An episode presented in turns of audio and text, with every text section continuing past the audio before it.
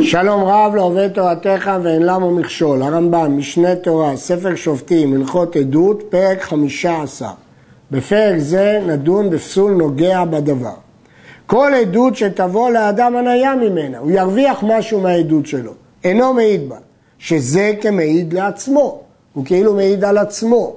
המפרשים נחלקו האם נוגע בדבר זה משום חשש משקר ולכן לחובתו הוא יהיה נאמן, או משום כאילו שהוא מעיד על קרובו, על עצמו, ואז זה פסול קרוב שלא נאמן בכלל. מלשון הרמב"ם משהו שזה כמעיד לעצמו, אז הוא לא נאמן לא לזכות ולא לחובה.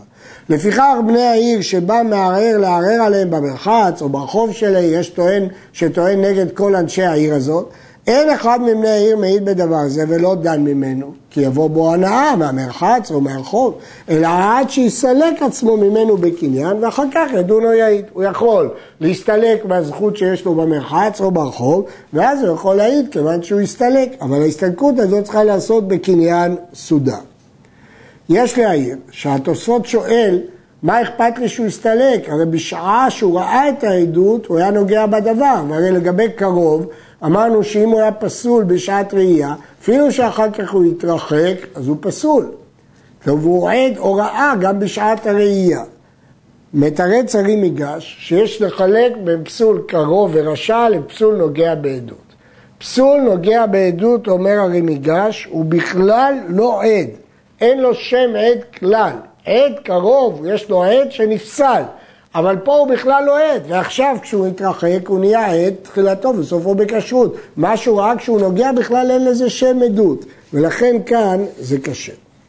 בני העיר שנגנב ספר תורה שלהם, הואיל ולשמיעה הוא עשוי שאי אפשר אדם לסלק עצמו ממנה, אי אפשר לסלק, אפשר להסתלק מהזכות במרחץ או ברחוב, אבל אי אפשר להסתלק מהזכות של השמיעה. אין דנים בדייני אותה עיר ואין מביאים ראייה מאנשי אותה עיר וכל כל כיוצא בזה. כל אנשי העיר פסולים לעדות ופסולים לדיינות מפני שהם נוגעים בדבר. האומר תנו מנה לעניי עירי. אין דנים בדייני אותה עיר, כי ברור שתהיה להם הנאה מזה. ואין מביאים ראייה מאנשי אותה עיר. במה דברים אמורים? שהיו עניים סמוכים עליהם, אז הם הרוויחו משהו מזה שמישהו נתן צדקה לעניים. ופוסקים להם צדקה בכל שנה. אפילו אמרו שניים מאנשי העיר, אנו ניתן דבר קצוב עלינו, ונעיד. בכל מקרה ניתן את הדבר הקצוב, לא נהיה לנו שום הנאה, אין שומעים להם. שההנאה היא להם שיתעשרו עניים אלו, הואיל והם סמוכים על בני העיר וכן כל כיוצא בזה. ברור שזה אינטרס של העיר שהעניים האלה יקבלו צדקה ממקום אחר, ואז פחות ייפול עליהם, ולכן אי אפשר להסתלק אפילו אם הם יגידו אנחנו ניתן להם כל אה, מחסורם. זה לא יעזור, כי ברור שיש פה נגיעה בעדות, כי נוח לאנשי העיר שהעניים יקבלו את הכסף. קרקע שבין שתי, שני שותפים, שבא מערער להוציאה מתחת יד השותף, אינו מעיד לשותפו עליה, השותף השני לא יכול להעיד לטובתו, אלא אם כן סילק עצמו ממנה וקנה מידו שנתנה לשותפות. רק אם הוא נתן לשותף השני את כל השדה, הוא לא יכול להעיד. אבל כל עוד הוא לא נתן, הוא שותף, הוא לא יכול להעיד.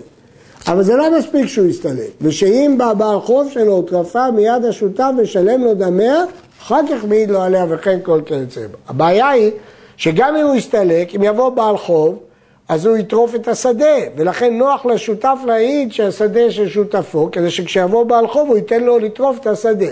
אבל אם הוא עשה קניין, שגם אם יבוא ברחוב הוא יסלק אותו בכסף ולא ייתן לו לטרוף את השדה, אז הוא סילק את כל האינטרס שלו בשדה, כיוון שהוא סילק את כל האינטרס שלו בשדה, אז הוא יכול להעיד. ואם תשאלו, למה הוא נקרא נוגע אם יבוא בעל חוב ויטרוף את השדה? מה הוא מרוויח מזה? הוא מרוויח שהוא לא נקרא לווה רשע ולא ישלם, נוח לו שלמלווה לא היה, לא היה עליו טענות ויטרוף שדה, לכן הוא נקרא נוגע עד שהוא יסתלק ויגיד שגם אם תהיה טרפה הוא לא ייתן את השדה אלא יסלק בדמים.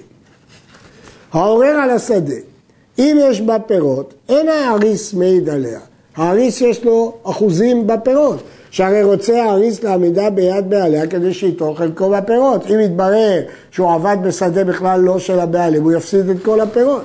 ואם אין בה פירות, מעיד, זאת אומרת שאם אין פירות, אין שום אה, אינטרס בכלל לקבל פירות. אבל הסוחר, אם אדם שכר בית, מה אכפת לו למי הוא ישלם? לזה או לזה?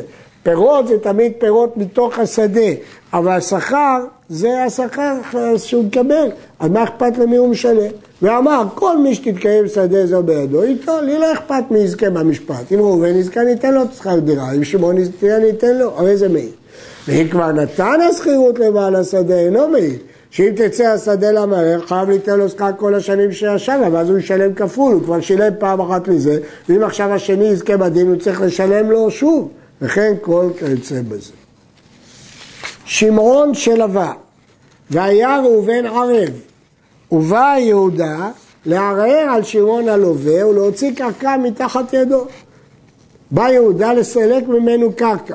אם יש לשמעון שדה אחרת כנגד החוב, ראובן הערב יש לו ליותר קרקע של שמעון, שאין לו בזה הניה, שאם לקחה יהודה, הרי שדה אחרת שפעם ממנו בא החוב. מה הפירוש?